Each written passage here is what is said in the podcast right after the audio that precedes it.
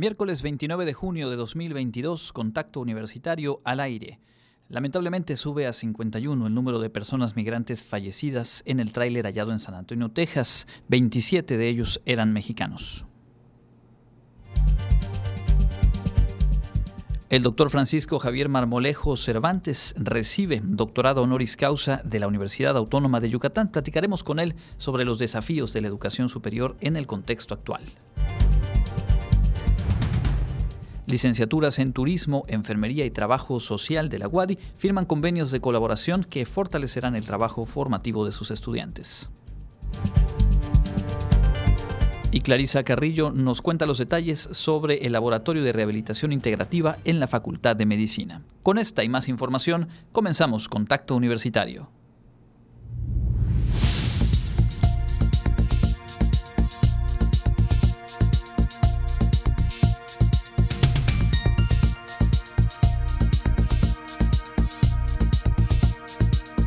Contacto Universitario nuestro punto de encuentro con la información.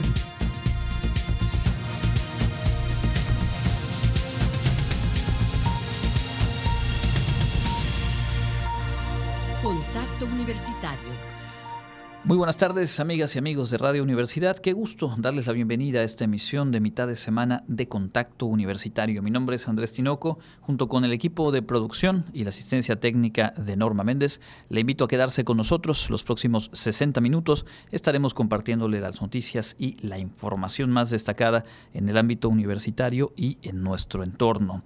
Justamente arrancamos con lo que esta mañana informó el titular del Instituto Nacional de Migración, Francisco Garduño, en torno a este lamentable suceso del cual reportábamos ayer aquí mismo y que bueno ha sido por supuesto eh, de alta resonancia en eh, todos los medios eh, informativos y no solo informativos. Este hallazgo del tráiler con hoy se confirma 67 migrantes viajaron en él. fue abandonado en San Antonio, Texas, y pues se han ido eh, clarificando, digamos, los datos. Se eh, confirma que fueron 67 personas migrantes quienes ahí viajaban, 51 lamentablemente fallecieron y 16 continúan hospitalizados en diferentes espacios de salud en Texas. De los fallecidos, 39 son mujeres, 12 hombres y del total, de ese total de 51 personas fallecidas, 27 eran mexicanas, mexicanos, 14 provenían de Honduras, 7 de Guatemala, 2 de El Salvador y uno más está pendiente por identificar y determinar su punto de origen que es eh, de llamar la atención a este punto, pues que la mayoría de quienes fallecieron lamentablemente en este suceso eran migrantes, personas migrantes mexicanas, más allá de que sabemos que se ha intensificado el tránsito de migrantes centroamericanos a través de México buscando llegar a la frontera norte en los últimos años, eh, pues intensificada esta dinámica. Esto también nos viene a confirmar que la migración de personas desde México hacia los Estados Unidos está muy lejos de haberse detenido y eh, pues también se ha documentado en estudios demográficos, pues también ha visto esta intensificación, sobre todo a partir de la contingencia sanitaria. También el titular del Instituto Nacional de Migración de nuestro país dio a conocer que el tráiler pasó por dos puntos de revisión en Texas antes de que fuera abandonado y al, al parecer lo que hasta ahora se tiene en las investigaciones marcaría que eh, las personas migrantes subieron a esta caja del tráiler ya en territorio norteamericano, es decir, no habría cruzado la frontera de México hacia Estados Unidos cargando a las personas migrantes. El conductor del tráiler fue identificado como Homero N y se encuentra detenido luego de que intentó hacerse pasar por uno de los sobrevivientes, fue descubierto y puesto a disposición de las autoridades. Se confirmó también que las placas del tráiler y la licencia eh, eran clonadas, eran apócrifas. Y eh, también hay otros dos detenidos, por cierto, de nacionalidad mexicana, Juan Francisco N. y Juan Claudio N., quienes eh, pues, posiblemente estarían relacionados con el caso.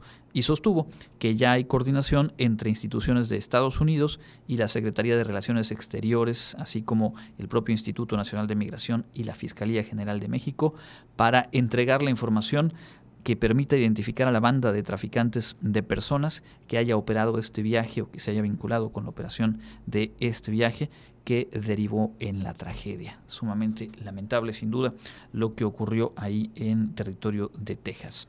Regresaremos con otros asuntos eh, nacionales. En el ámbito internacional también iremos más a detalle, pero no está de más mencionar que en el arranque de la reunión de la OTAN se anunciaron dos asuntos importantes. Por un lado, el presidente Joe Biden eh, se comprometió a reforzar el contingente eh, militar que tiene Estados Unidos hoy por hoy en territorio europeo en el marco de este Tratado del Atlántico Norte.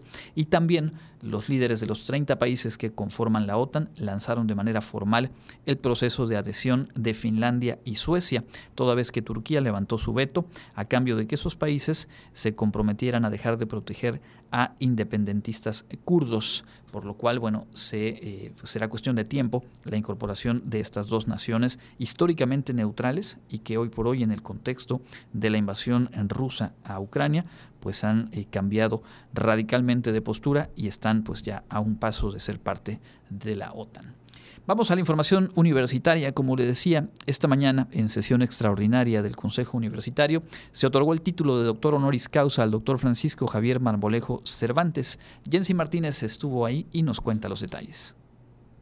El doctor Francisco Javier Marmolejo Cervantes recibió por parte de la Universidad Autónoma de Yucatán el título de doctor honoris causa por contribuir significativamente a la difusión y promoción del sistema de educación superior mexicano en el ámbito internacional. En sesión solemne del 19 Consejo Universitario, el rector José de Jesús Williams destacó que el doctor Marmolejo ha contribuido con su labor como promotor de alianzas de colaboración e internacionalización de las universidades mexicanas.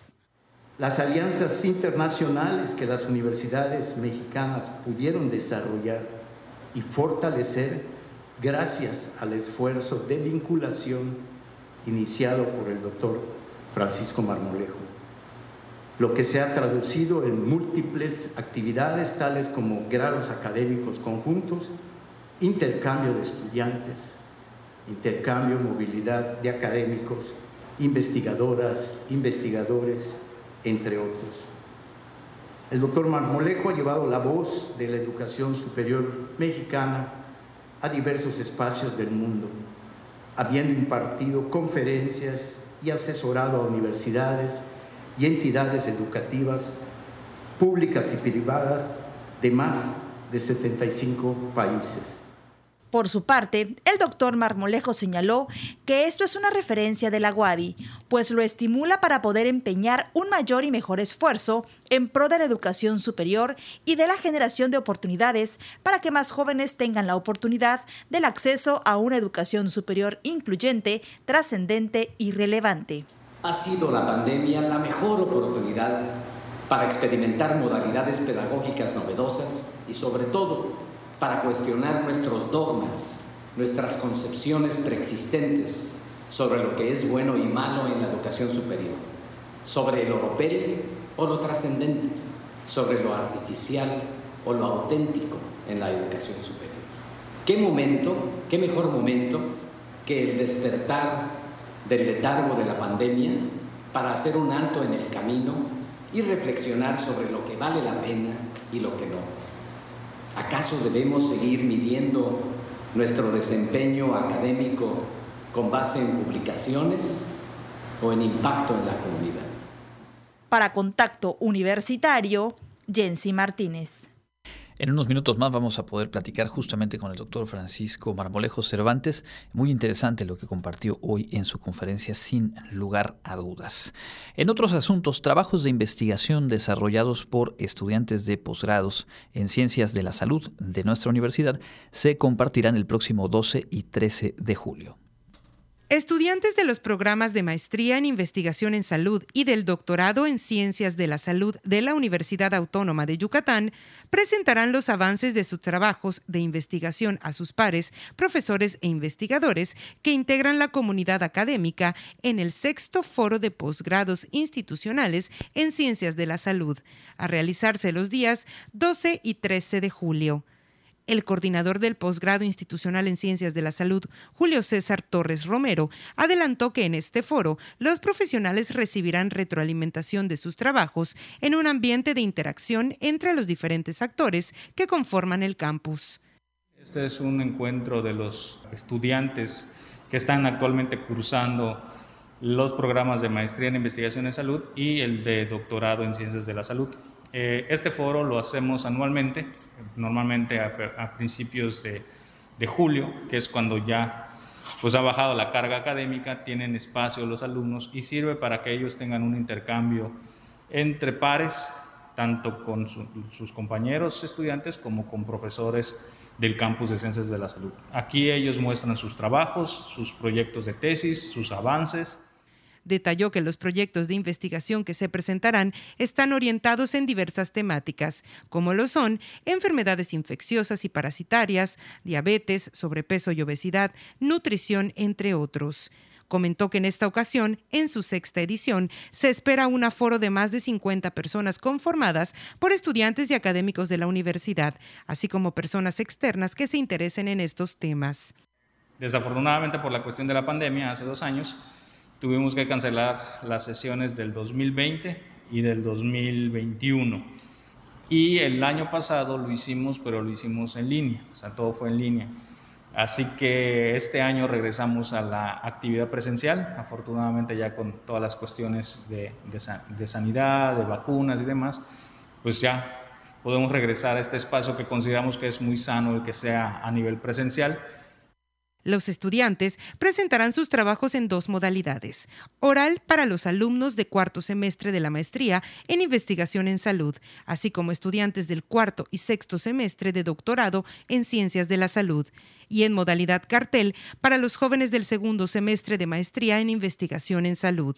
Por último, informó que para todos los estudiantes que deseen participar o consultar las bases para exponer su trabajo, pueden visitar la página www.pix.wadi.mx. Para Contacto Universitario, Clarisa Carrillo.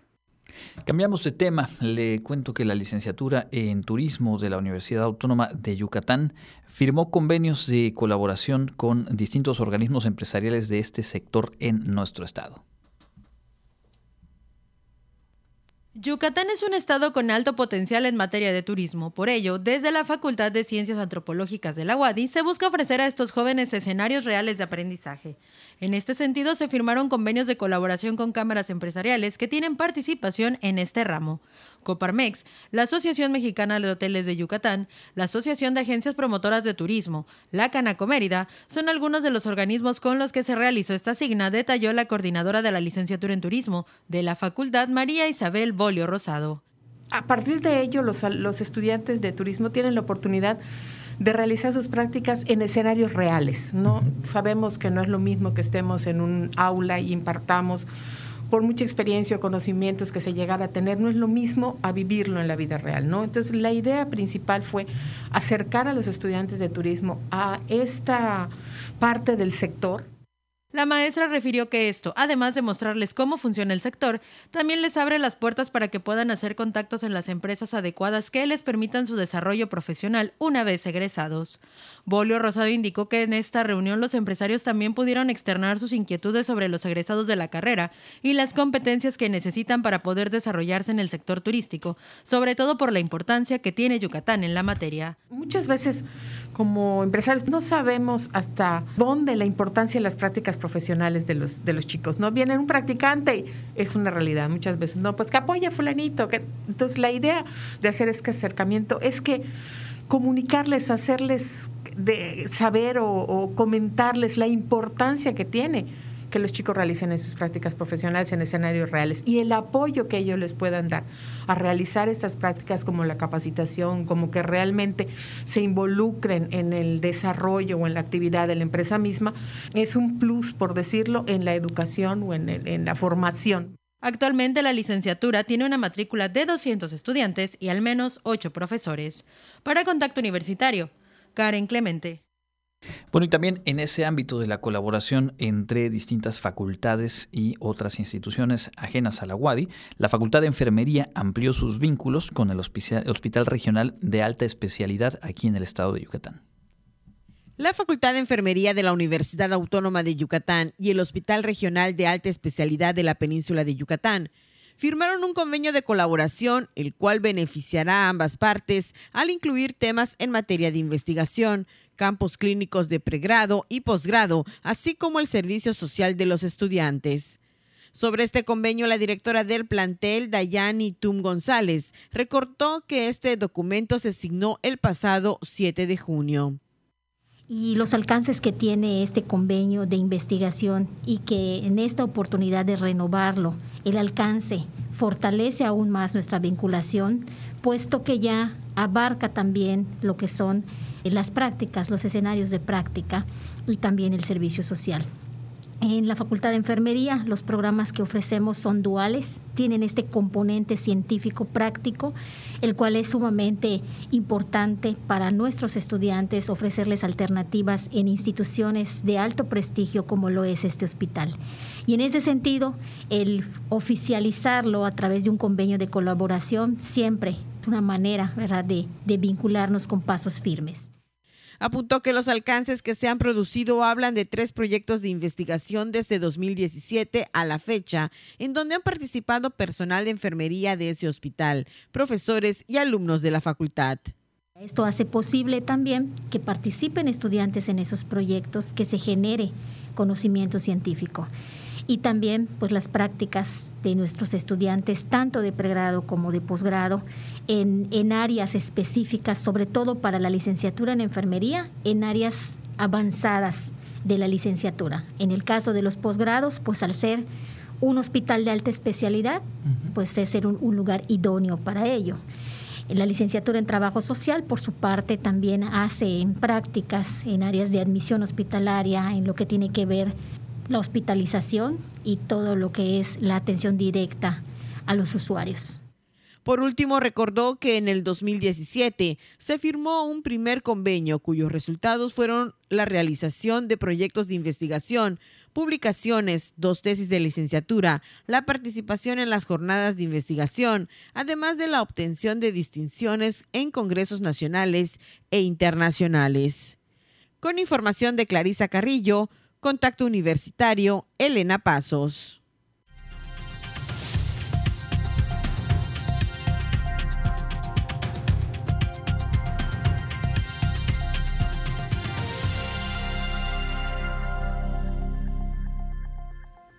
Estamos ya en el espacio de entrevista y nos da mucho gusto tener la oportunidad de conversar esta tarde con el doctor Francisco Javier Marmolejo Cervantes, quien como informamos al inicio de este espacio, recibió la mañana de hoy el título de doctor honoris causa conferido por nuestra casa de estudios, reconociendo su aporte por más de 40 años de actividad profesional en el estudio e impulso de la educación superior en México y el mundo. Doctor, bienvenido. Muchísimas gracias por su tiempo y muchas felicidades por este reconocimiento. Muchísimas gracias, Andrés. Es un, gusto estar aquí en, la, en esta importante e interesante universidad. Bueno, pues eh, en, su mensaje hoy por la mañana el, rector José Jesús Williams destacó el vínculo de varias décadas ya con nuestra universidad. ¿Qué significado tiene para usted recibir un reconocimiento como este por parte de la UADI? No, pues obviamente, Andrés, ¿qué te puedo decir? Eh, la verdad es que no hay palabras para poder describir el enorme, eh, diríamos, eh, aprecio que tengo por esta importante deferencia de la universidad, especialmente sabiendo el importante papel que esta universidad tiene, no nada más, por supuesto, para el estado de Yucatán y la región, incluso para México, sino también a nivel internacional. Es una institución que es un referente importante en el contexto regional y pues obviamente tener un reconocimiento de esta universidad mucho me honra y además mucho me compromete. Así que estoy encantado de estar por acá.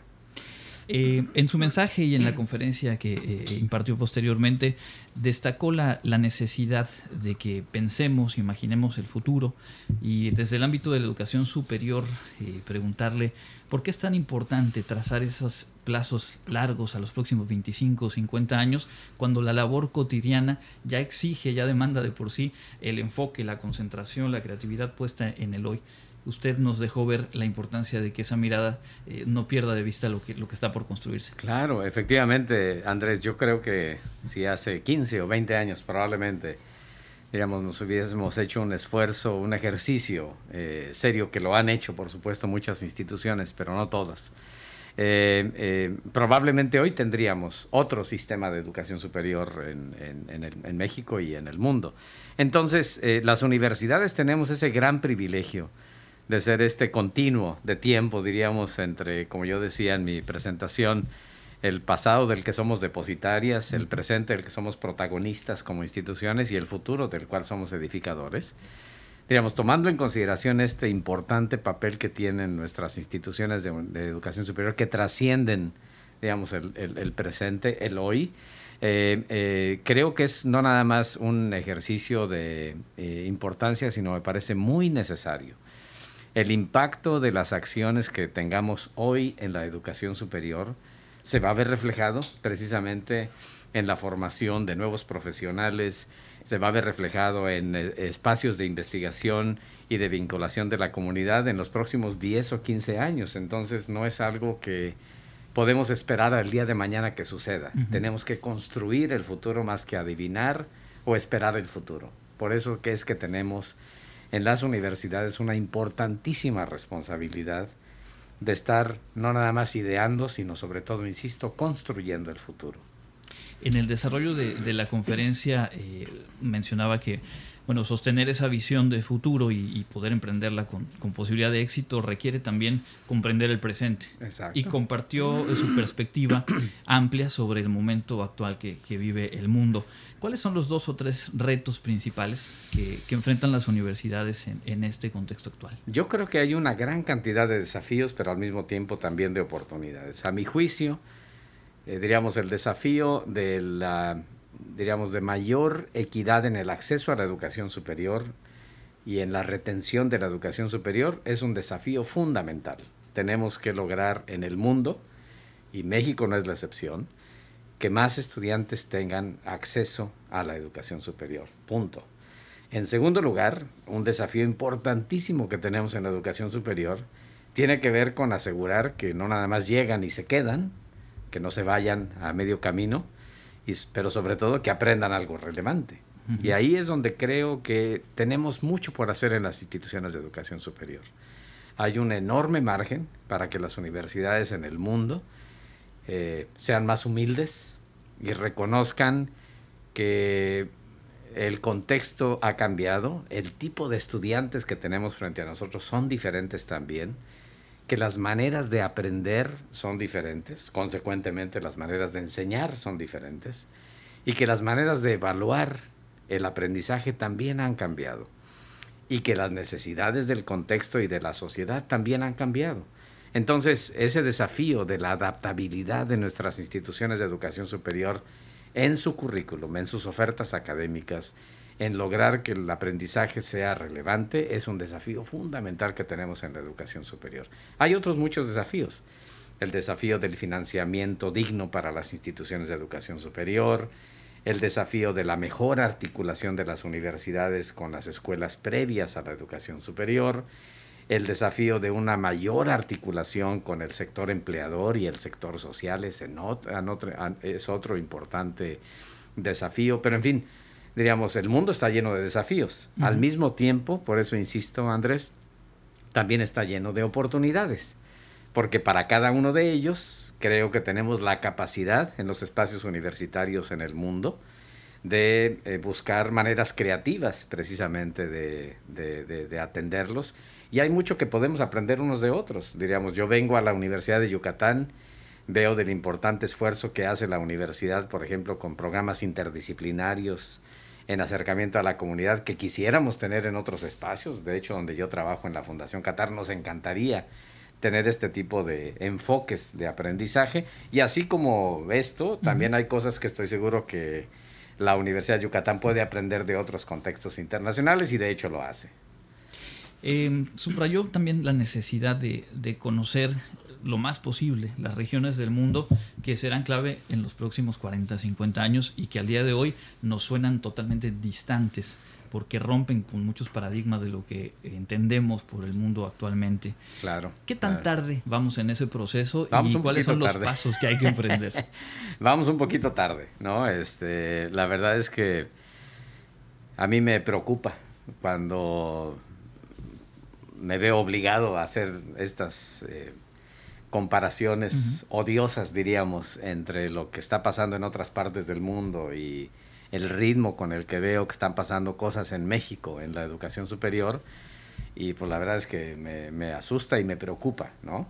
Eh, diríamos, desde el punto de vista de la conformación demográfica del mundo, como yo lo decía, simplemente menciono un dato. Yo viví en la India, un país que tiene, diríamos, 10 veces más la población que México, eh, y tiene solamente un tercio más de la superficie geográfica de México.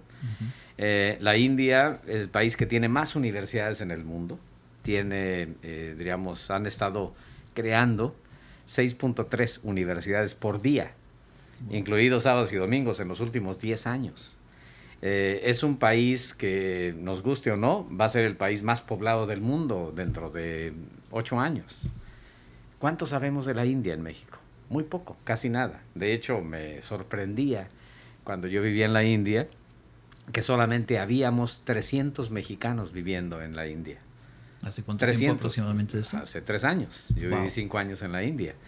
entonces, incluso hacíamos el cálculo. ¿Cuántos indios nos tocan por mexicano, no? Este, y así como sabemos muy poco de la India, así también la India sabe muy poco acerca de México. Bueno, y esto aplica a otros contextos nacionales, aplica a, lo que, a las dinámicas que vemos en otras partes del mundo. Entonces no podemos, diríamos, resumiendo esta reflexión, no podemos cerrar los ojos, no podemos taparnos y decir, bueno, pues el mundo que camine, porque el mundo está caminando y más rápido de lo que nos imaginamos.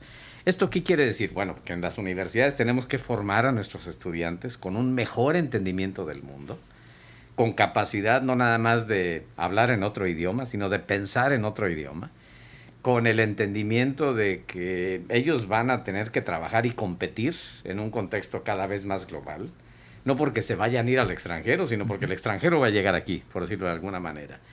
Y tenemos que hacer que nuestros estudiantes tengan esta confianza y esta capacidad de poder operar en un mundo que va a ser crecientemente globalizado, crecientemente complejo, pero que tienen que hacerlo además, eh, y yo siempre insisto mucho en esto, Andrés, sin haber perdido su sentido de responsabilidad y de vinculación con su comunidad local. En otras palabras, lo internacional tiene relevancia en la medida en que sea pertinente en lo local. De lo contrario, no tiene nada que ver una cosa con la otra.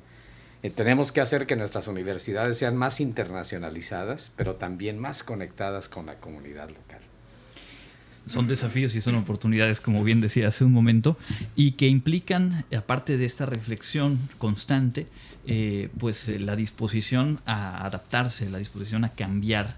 Y solemos considerar como algo natural, eh, pues de pronto esta resistencia y pareciera que fue necesario algo tan contundente como una pandemia para acelerar los procesos de cambio, para hacerlos inevitables. ¿Cómo mantener ese impulso ante esta inercia y esta búsqueda del retorno a lo previo, que además nos suena como más normal. Bueno, este, a mí me parece, Andrés, que la pandemia, como, como bien lo señalas, fue una verdadera llamada de alerta, ¿no? Yo recuerdo hace aproximadamente 30 años, Peter Drucker decía, las universidades van a desaparecer, los edificios son obsoletos, eh, la, la, manera como, diríamos, como operan las instituciones de educación superior ya no es pertinente. Y obviamente todo el mundo dijo, pues este señor no sabemos qué está pasando porque no entiende lo que pasa. Y efectivamente, es más, vuelvo al caso de la India, a pesar de lo que dijo Peter Drucker, han seguido creciendo las universidades en el mundo y ha habido cada vez más estudiantes en la educación superior en el mundo. Pero al mismo tiempo, aunque esta premonición de, de Drucker pudiera parecer completamente descabellada, sí nos estaba planteando la necesidad de que las universidades seamos mucho más flexibles de lo que solemos ser. Y por supuesto que la pandemia fue una sacudida brutal. El hecho de que literalmente el sistema de educación superior del mundo se paralizó completamente es algo que yo jamás me imaginé que alguna vez iba a suceder. Bien decía por ahí eh, Arthur Levine que la crisis de la educación superior en el mundo era una crisis inevitable, cuando él señalaba que era como como el Titanic cuando se estaba hundiendo, dice, bueno, pues este, el capitán del barco lo primero que dice es, pues, eh, diríamos, eh, primero que el show continúe, ¿no? No podemos cerrar las universidades. Claro. Tenemos que seguir dando clases, ¿no? Luego vamos a ver qué podemos hacer para salvar a la tripulación, ¿no? Entonces en las universidades siempre nos preocupa mucho nuestra planta académica. Luego decimos, bueno, vamos a ver qué podemos hacer para reparar el barco. Y entonces creamos una comisión para evaluar los programas académicos, etcétera. Y finalmente decimos, ah, caray, los pasajeros. Y pues los pasajeros, que son los estudiantes, pues ya para cuando nos imaginamos ya están por egresar y bueno, pues que les vaya muy bien. Entonces, obviamente que la pandemia nos rompió completamente este esquema. Puso en tela de, de juicio muchísimos supuestos y dogmas que teníamos en la educación superior. Y ahora nos ha ayudado a ver el panorama mucho más claro. Y nos ha ayudado y espero que las universidades sepan entender esta nueva realidad, porque qué mejor oportunidad, es una especie como de alineamiento de planetas, yo diría, qué mejor oportunidad para que ahorita digamos, bueno, todo aquello que, que es de Oropel, hagámoslo a un lado, enfoquémonos en lo que es eh, esencial, en lo que es fundamental del trabajo de nuestras instituciones de educación superior, alineemos nuestros programas académicos, demos más flexibilidad, empoderemos más a los estudiantes que sean responsables de su propio proceso de aprendizaje. Reconozcamos humildemente que los estudiantes aprenden en el aula y fuera del aula y hagamos los mecanismos que permitan reconocer estos aprendizajes y formemos sobre todo a los estudiantes con esta idea de que el mundo va a cambiar, de que probablemente ellos, seguramente ellos van a tener que cambiar no de empleo, sino de profesión, más de alguna vez en su vida y que por supuesto la regla de éxito va a tener que ver con dos elementos. Primero, flexibilidad y segundo, sensibilidad. Y yo creo que en esa medida estaremos haciendo o capitalizando o tomando ventaja de lo que la crisis de la pandemia nos enseñó.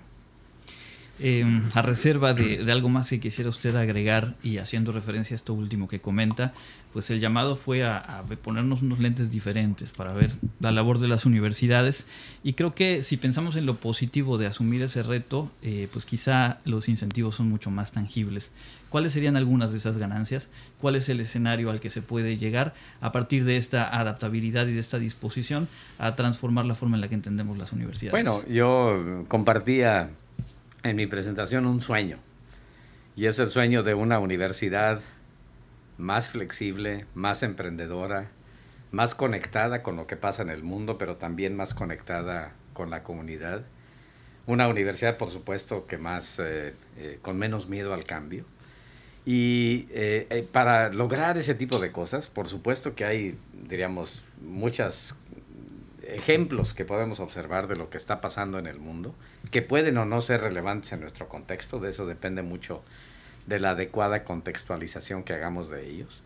Pero, por ejemplo, veo hoy en día que las universidades que se han, digamos, movido rápido, que se han puesto las pilas, como decimos coloquialmente, son universidades que aprovecharon la crisis para revisar sus prioridades estratégicas. Eso lo hicimos, por ejemplo, en la Fundación Qatar. Dijimos, bueno, qué mejor momento para decir, a ver, qué sirve y qué no sirve y realineemos nuestra estrategia a la luz de estas nuevas realidades. Segundo, son universidades que hicieron las adecuadas adaptaciones a su estructura organizacional y a su estructura de programas académicos, aprovechando nuevamente la riqueza de aprendizaje de la pandemia. No se nos olvide que la pandemia ha sido el experimento social, diríamos, forzado, que jamás nos hubiéramos podido imaginar. Claro. O sea, qué mejor oportunidad, por ejemplo, de evaluar cómo aprenden los estudiantes, qué sirve en el aprendizaje de los estudiantes y qué no sirve. Qué mejor manera de evaluar si el examen es la única manera de determinar que el estudiante aprendió o no aprendió. O sea, un excelente experimento social que tuvimos frente a nosotros que no podemos, diríamos, desperdiciar de alguna manera. Tercero, las, eh, las, universidades que veo que han atendido este, eh, digamos, esta circunstancia de la pandemia de manera muy proactiva, han revisado también dónde están sus incentivos. Es decir, dónde poner los limitados recursos para provocar comportamientos de las instituciones y de las personas hacia, eh, diríamos, hacia escenarios deseados, por decirlo de alguna manera. También universidades que lo que han hecho con motivo de la pandemia es revisar eh, cuidadosamente el tipo de alianzas y de estrategias de colaboración que tienen hacia el exterior de las propias instituciones. Un ejemplo clásico, eh, Andrés, es el caso de la, en los temas de internacionalización, es el tema de, la, de las firmas de convenios y de esta idea que tenemos de que entre más convenios tengamos, más internacionalizados estamos. Yo siempre bromeo diciendo que el grado de internacionalización de una universidad es inversamente proporcional al número de convenios que tiene firmados. Entonces, la pandemia nos enseñó que muchas de esas cosas no servían. Eh, por ejemplo, imagínate si el énfasis de una universidad era decir lo internacionaliza, lo internacional es enviar estudiantes al extranjero. Pues de repente ya no hubo manera de mandar estudiantes al, extranjero ni de recibirlos. Eso quiere decir que ya no íbamos a hacer nada en lo internacional. Sí, podíamos hacer esfuerzos de movilidad virtual, de internacionalización en casa y tantas cosas más que hemos logrado aprender gracias a la pandemia. Entonces, resumiendo, me parece que las universidades que han logrado entender el momento, que han realineado su posición estratégica y sus acciones en función de esta nueva estrategia, son las universidades que van a estar mejor preparadas para la contingencia del futuro, porque esto es algo que no se ha acabado en primer lugar y es algo que además va a ser más común que suceda en los próximos años. Hoy ha sido una pandemia, mañana podrá ser otra contingencia y solamente aquellas universidades que tengan esta capacidad de rápidamente adaptarse, organizaciones inteligentes, diríamos organizaciones de aprendizaje inteligentes, van a ser las universidades que van a estar mejor preparadas para adaptarse primero ellas y por supuesto lo más importante, para adaptarse en su función, que es precisamente la función de docencia, investigación y servicio a la comunidad, para eh, contextos que hoy nadie puede anticipar cómo van a ser. Pues eh, es una tarea eh, amplia una tarea apasionante sin duda para quienes tenemos eh, la posibilidad de formar parte de las universidades y me parece que ha sido muy enriquecedor escucharle en esta charla y por supuesto en la, en la conferencia que le comparto a la audiencia la pueden recuperar en las plataformas de redes sociales de la universidad, ahí completita, créame, vale muchísimo la pena. Muchísimas gracias por este tiempo, doctor. Andrés, muchísimas gracias a ti, gracias a Elena en los controles por esta oportunidad de compartir con la comunidad universitaria eh, eh, estas reflexiones y nuevamente agradecido por ese gran gesto de la universidad. Es el doctor Francisco Javier Marmolejo Cervantes, hoy recipiendario del título de doctor honoris causa por nuestra casa de estudios, platicando aquí en Contacto Universitario. Es momento de hacer una pausa, volvemos con más información.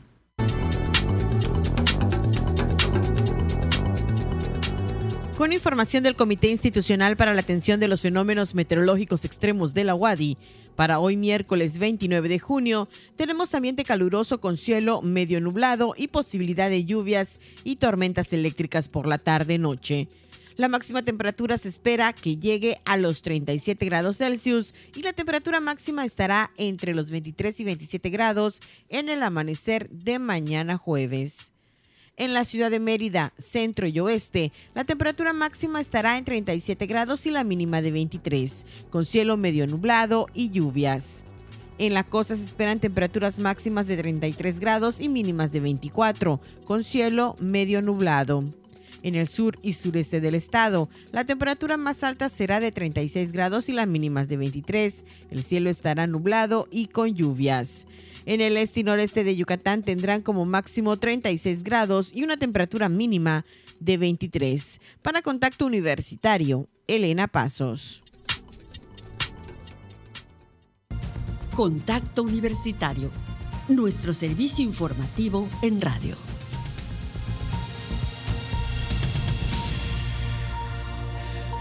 Continuamos en contacto universitario. Muchas gracias por su sintonía. Eh, le comento, lamentablemente, una muy mala noticia. Esta mañana fue asesinado en Ciudad Victoria, Tamaulipas, el periodista Antonio de la Cruz. Era reportero del medio Expreso también era vocero de Movimiento Ciudadano, por lo cual eh, la noticia fue eh, dada en primera instancia por un diputado local allá en Tamaulipas, Gustavo Cárdenas, justamente afiliado a Movimiento Ciudadano.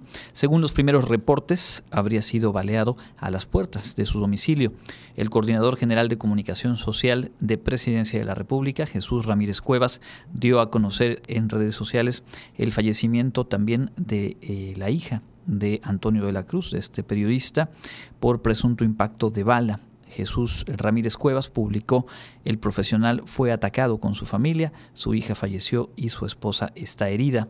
No debemos permitir más ataques a periodistas ni activistas. Estos crímenes no quedarán impunes, pues se sigue tornando sumamente compleja la situación de inseguridad en términos generales y también este acento particular que tiene que ver con los asesinatos a periodistas, porque más allá de eh, privarlos de la vida, tiene una onda expansiva, digamos, que tiene que ver con los criterios, las líneas editoriales, la forma de trabajar de medios de comunicación, sobre todo en zonas del, país en las cuales hay diferentes eh, problemáticas a nivel social, a nivel criminal, y por supuesto también impacta cualquiera de estos sucesos violentos contra periodistas en el derecho al acceso a la información para toda la sociedad a la cual sirven los diferentes medios de comunicación. Así que bueno, lamentablemente Antonio de la Cruz, asesinado en Ciudad Victoria, Tamaulipas, el día de hoy. Vamos a continuación a presentarles lo más destacado de la información local.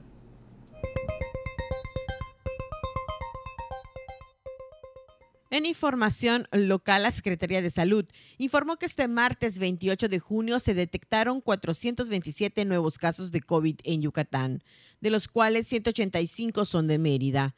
Este día se registró una muerte por COVID en el estado y los casos activos oficiales son de 4.418 pacientes estables y bajo supervisión médica en su casa.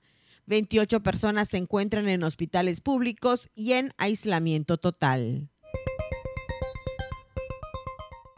En la tercera jornada de vacunación contra COVID-19 para personas de 18 a 39 años de edad, se agotó el biológico de la farmacéutica AstraZeneca. El personal colocó a la entrada del módulo un aviso en el cual se informa al público que únicamente están aplicando el biólogo Sinovac para refuerzo de tercera y cuarta dosis. Han explicado que esta vacuna es segura, se puede combinar con las aplicadas anteriormente y no hay contraindicación. Sin embargo, algunas personas se resisten a aplicarse Sinovac y prefieren esperar a que esté disponible la AstraZeneca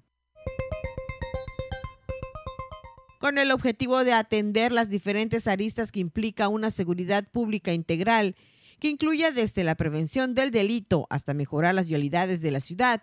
El Ayuntamiento de Mérida se sumará a los programas y estrategias del Centro Estatal de Prevención del Delito y Participación Ciudadana, informó el alcalde Renán Barrera Concha. Asimismo, el Cabildo Meridano aprobó celebrar un convenio de colaboración con el Instituto de Estudios Superiores de Sexualidad, Género y Violencia, con el propósito de coordinar acciones conjuntas para el enriquecimiento de sus funciones y actividades. Con este se podrán efectuar diversas acciones como diseñar y organizar talleres, conferencias, programas de formación y actualización que sean de interés y que reporten un beneficio académico, cultural, profesional entre las partes. La Secretaría de Educación anunció recientemente que hará cambios en el modelo educativo para el próximo ciclo escolar.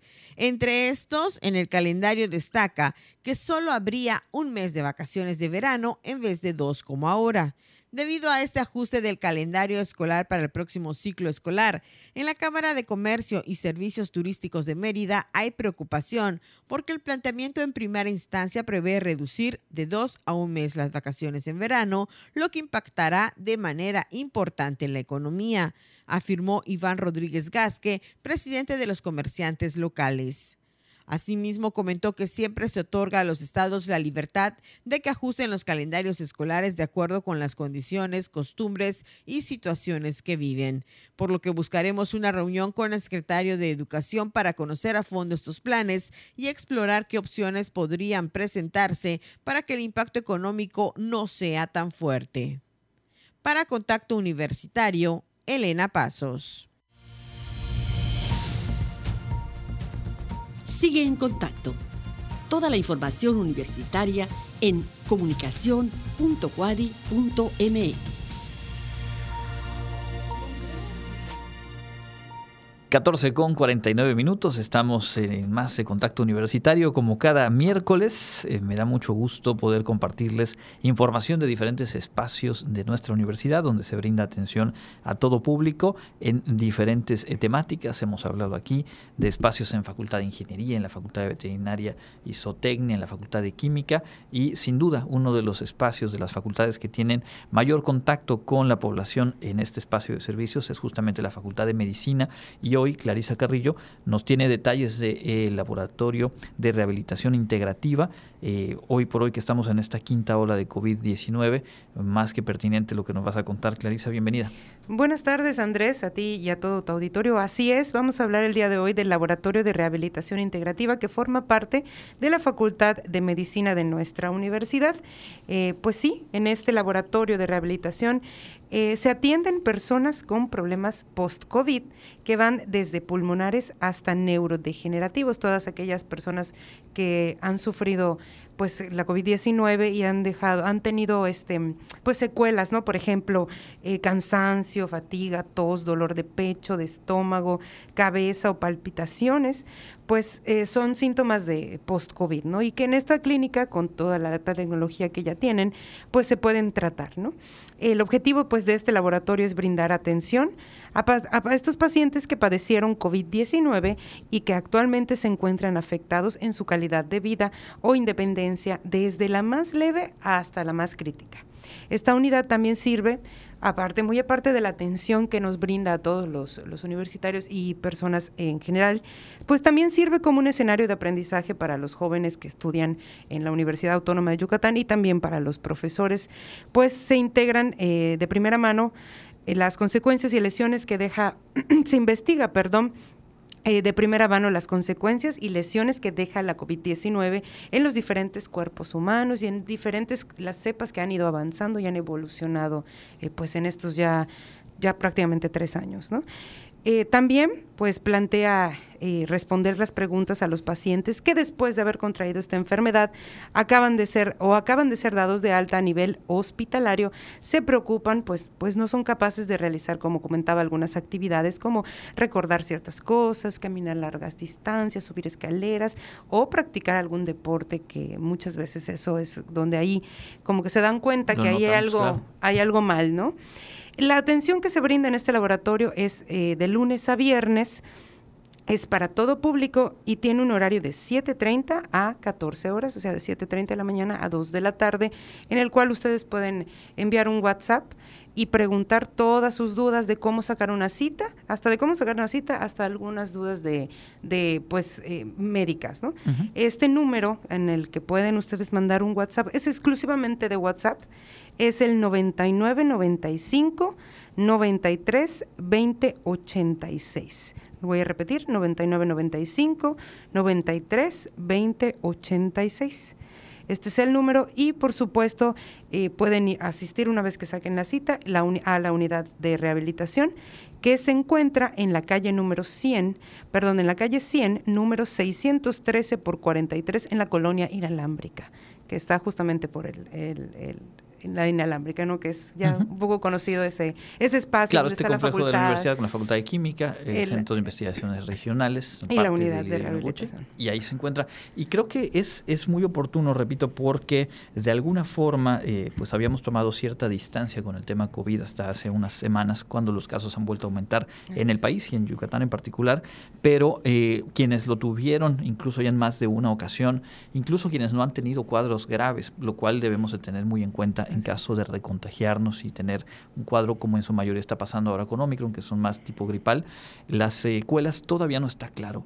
No, no hay una certeza respecto a qué factores determinan una afectación posterior y como bien decías, eh, aquí mismo hemos platicado con, con académicas, académicos, de que lo mismo puede ser algo tan evidente como una fatiga al respirar, al subir escaleras, al, correr un poco, como también algunas cuestiones eh, neuronales como olvidos frecuentes o dificultad para concentrarse, que quizá muchos de los que hemos tenido COVID lo vivimos en el periodo propio de la enfermedad, pero sabemos, y hay múltiples testimonios, de cómo en muchos casos esto se extiende y más allá de eh, pues tener que reintegrarse a las actividades ya cotidianas una vez que se recupera la salud, hay asuntos a los cuales se puede eh, o se debe atender y se puede mejorar en cuanto a calidad de vida y es justamente a lo que se aboca este espacio. Así es y además eh, pues tener en cuenta que, que, cuentan ellos con médicos y rehabilitadores pues de especializados y de alta, alta este, en ¿no? Pues contamos la universidad y la Facultad de Medicina en concordancia con esta unidad de rehabilitación, pues es una gran sinergia de tener médicos especializados, tanto los profesores como los chicos que están ya en sus prácticas, digamos, como los que los profesores y los chicos de rehabilitación. Entonces, esto es un es un conjunto de, de profesionistas que hacen esta gran este gran laboratorio de rehabilitación integrativa. Que por cierto, cuando se inauguró, porque esto es reciente, desde el año pasado, estuvieron por aquí para compartirnos justamente cómo se había integrado y pues son equipos obviamente nuevos, son profesionales, como bien dices, eh, capacitados, estudiantes asesorados y acompañados en todo momento y es un espacio que está abierto para cualquier eh, eh, paciente que presente alguna de estas secuelas, no es necesario ser parte de la comunidad WADI, estudiante, profesor, académico, no. Cualquiera puede acceder a este servicio de laboratorio de rehabilitación integrativa y te pediría, a reserva de algo más que nos falte, reiterar los horarios de atención y el número de WhatsApp. Claro, el número es 9995 93 20 86, repito, 99 95 93 20 86, ahí pueden enviar un WhatsApp con un mensajito ahí eh, comentan su situación y ya, bueno, ellos son los responsables de canalizar dependiendo de pues la sintomatología y la situación personal de cada, de cada uno, ¿no? Los horarios de atención son de lunes a viernes de 7.30 a 2 de la tarde. Muy bien, pues eh, Clarisa, muchísimas gracias por esta información. Muchas gracias Andrés y recuerden también pueden visitar la página de Facultad de Medicina en Facebook, ahí también está toda esta información para que la consulten más a detalle. Claro, y además está el resto de los espacios que brindan atención abierta a todo público, ahí mismo en la Facultad de Medicina. Vamos a escuchar lo más destacado del ámbito internacional y también nuestra agenda universitaria aquí en Contacto Universitario.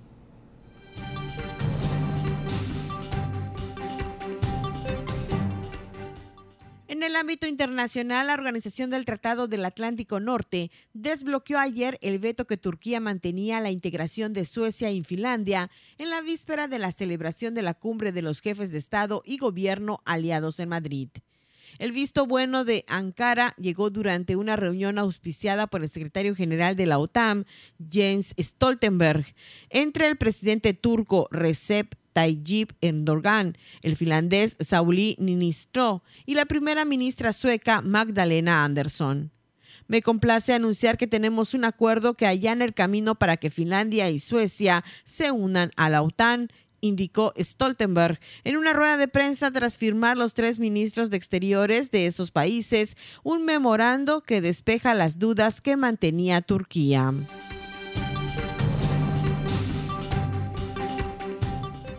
La cadena de farmacias estadounidense CVS informó que limita temporalmente la venta de pastillas del día después a tres cajas por persona para evitar una eventual escasez tras el reciente fallo de la Corte Suprema de Estados Unidos de revocar el derecho al aborto a nivel federal, dejando en manos de los estados de la Unión la decisión de ilegalizarla o no. La medida se produce después de que la Corte Suprema revocara el viernes la histórica sentencia Roe versus Wade de 1973, que consagraba el derecho de la mujer al aborto, evitando que los estados pudieran prohibir esta práctica. Walgreens, otra de las principales cadenas de farmacias estadounidense, informó que no tenía planes por el momento de imponer restricciones a la venta de píldoras del día después.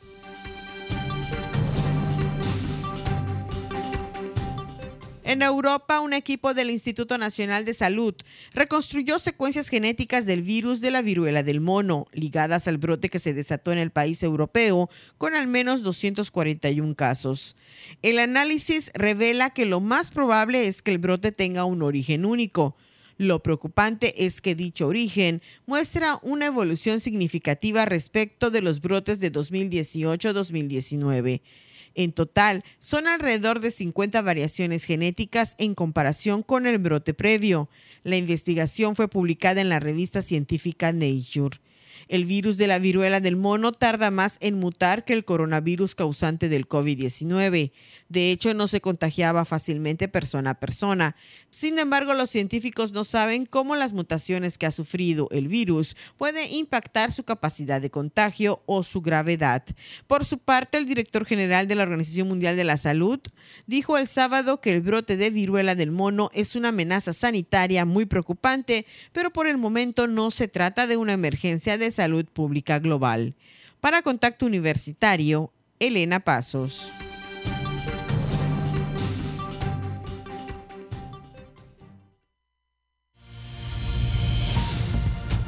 Sigue en contacto. Búscanos en Spotify y otras plataformas de podcast como Contacto Universitario Wadi.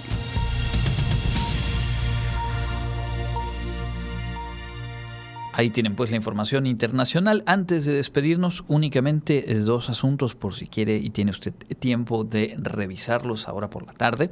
Eh, por un lado, una nota eh, que publica hoy el periódico Milenio en torno a la situación que se vive ya de tiempo atrás en la Sierra Tarahumara en Chihuahua. Se incluyen por ahí apuntes del padre Luis Gerardo Moro, la, que es máxima autoridad de la Compañía de Jesús, de los jesuitas, y también de una religiosa que mm, pues realiza labor ahí en la Sierra Tarahumara, quienes dan cuenta de cómo a través del tiempo y desde hace al menos meses han sufrido amenazas y extorsiones por parte de grupos criminales en los espacios educativos y digamos de, de, misión de esta orden religiosa que trabaja en las zonas más complicadas de la Sierra Tarahumara. Fundamentalmente dicen el factor ahí es que ellos dan un mensaje, los religiosos y religiosas, un mensaje eh, pues, de no sumarse a eh, los delitos, de no sumarse a los grupos armados, a los grupos delincuenciales, un mensaje dirigido a niñas, niños, jóvenes en estas comunidades y por supuesto esto entra en choque con el reclutamiento de estas bandas criminales.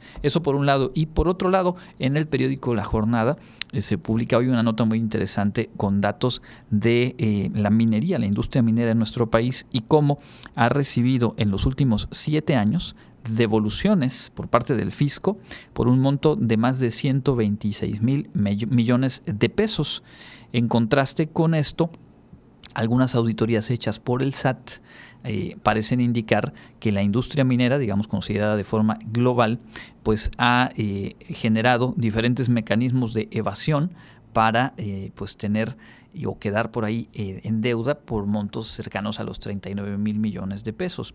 Es interesante observarlo porque nos habla de cuánto hay y cuánto falta por hacer si es que efectivamente se quiere aumentar una recaudación, sobre todo a grandes contribuyentes. Inversión extranjera, como en pocos sectores hay justamente en el minero, y esta información, que por ahí se incluye un estudio de la Universidad Autónoma de Coahuila y datos del propio SAT, pues vendrían a indicar que falta cuando menos, cuando menos falta mucho por hacer desde la fiscalización para cobrar los impuestos que corresponda y para evitar estas estrategias de devolución que finalmente pues terminan beneficiando a una industria que por lo demás eh, pues si algo ha sabido construir en el tiempo pues es precisamente eh, espacios que escapan a eh, el control o a, a las normas que pudiesen afectar sus ganancias enormes, por supuesto, como es de esperarse en un sector como la minería. Vamos a dejar hasta aquí la información. Le agradezco mucho el haber estado en sintonía. Le recuerdo que mañana en punto de las 8 horas Elena Pasos está con el matutino y yo lo espero a las 2 de la tarde aquí mismo en Contacto Universitario. Gracias a Norma Méndez en los controles técnicos, a todo el equipo de producción y a ustedes les invito a seguir en las frecuencias de Radio Universidad. Mi nombre es Andrés Tinoco. Nos escuchamos mañana. Contacto Universitario, nuestro punto de encuentro con la información. Una producción de la Coordinación de Comunicación Institucional de la Universidad Autónoma de Yucatán.